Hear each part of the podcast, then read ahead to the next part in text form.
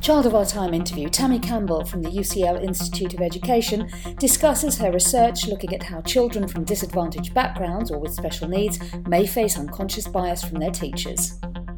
The reason that I was interested in looking at this is that we've had these long standing attainment gaps among primary school children, and despite various initiatives and efforts and policies that have attempted to close these gaps, they still remain. So I'm looking at the issue from a slightly different point of view to see what other explanations there might be for these gaps.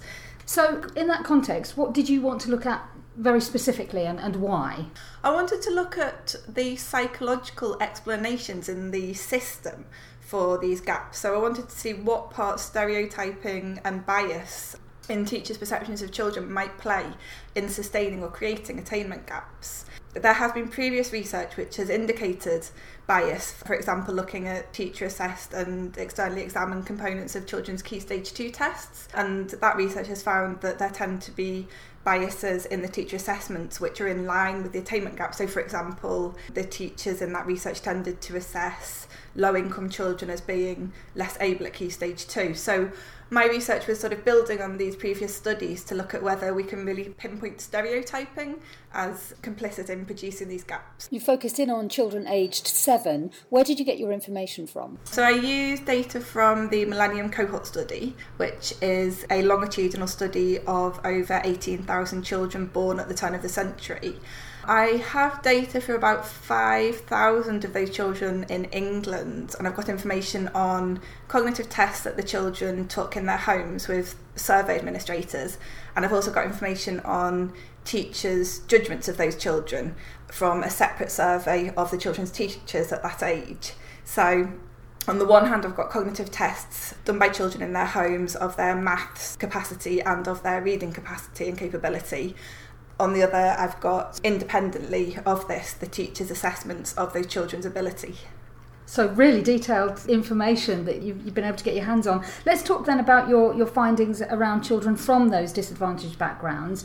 Did teachers tend to stereotype them as underachievers? Did, did you confirm that? Yes, so what I found was that children who are from low income families who score the same as children from higher income families on the cognitive tests tend to be assessed at a lower level by their teachers. I looked across the range of performance on the cognitive tests and I found that this held pretty much across the range. So there was a lot of bias around the average on the test. So children who sort of do at the kind of normal level tended to have the strongest levels of bias in their teachers' assessments of them. But I also found it for low attainers, as it were, on the test and high attainers as well.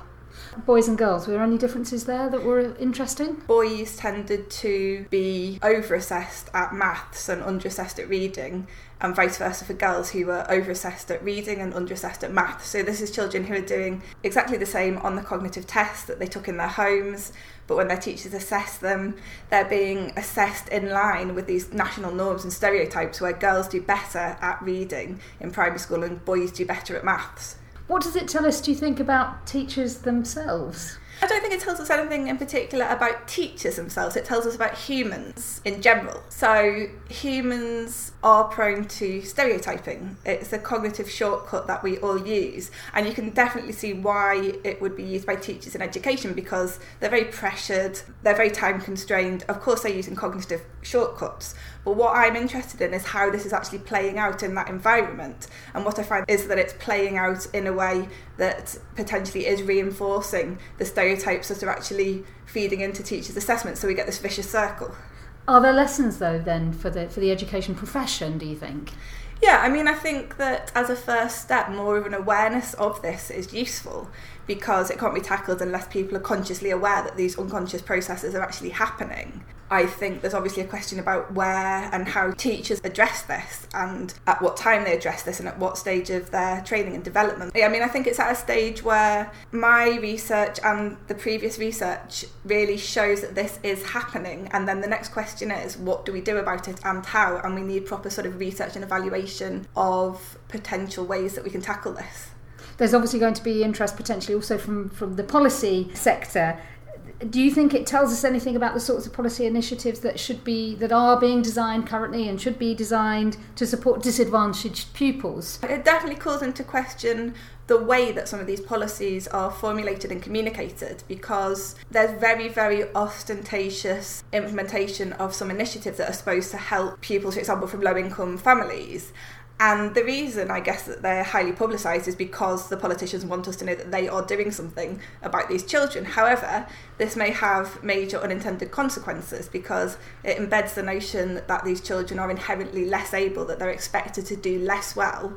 So, for example, the pupil premium, heavily publicised redistribution of schools' funding, comes very much with the message that low income children need more money. And this might embed the idea that they are less able, reinforce the stereotype, and become part of the problem. So, tell me, where does your research, where does your work go from here? So I think we're at a stage where we do have pretty robust evidence that bias and stereotyping are having an influence on primary attainment. The next question is what can be done about this? And I think that we're at the beginning stages of answering that and in order to properly begin to come up with potential solutions, we need more input from teachers and other staff in primary schools about what needs to happen to change this and potentially about initiatives and trials that might be happening at school levels that aren't known about nationally. So I would really like to know what teachers and other practitioners in education are doing and what they think would work and what we should try. And I think we're at a stage where we have a really good opportunity for academics and practitioners to work together to come up with potential solutions to this issue. Stereotyped at Seven Biases in Teachers' Judgments of Pupils' Ability and Attainment is published in the Journal of Social Policy.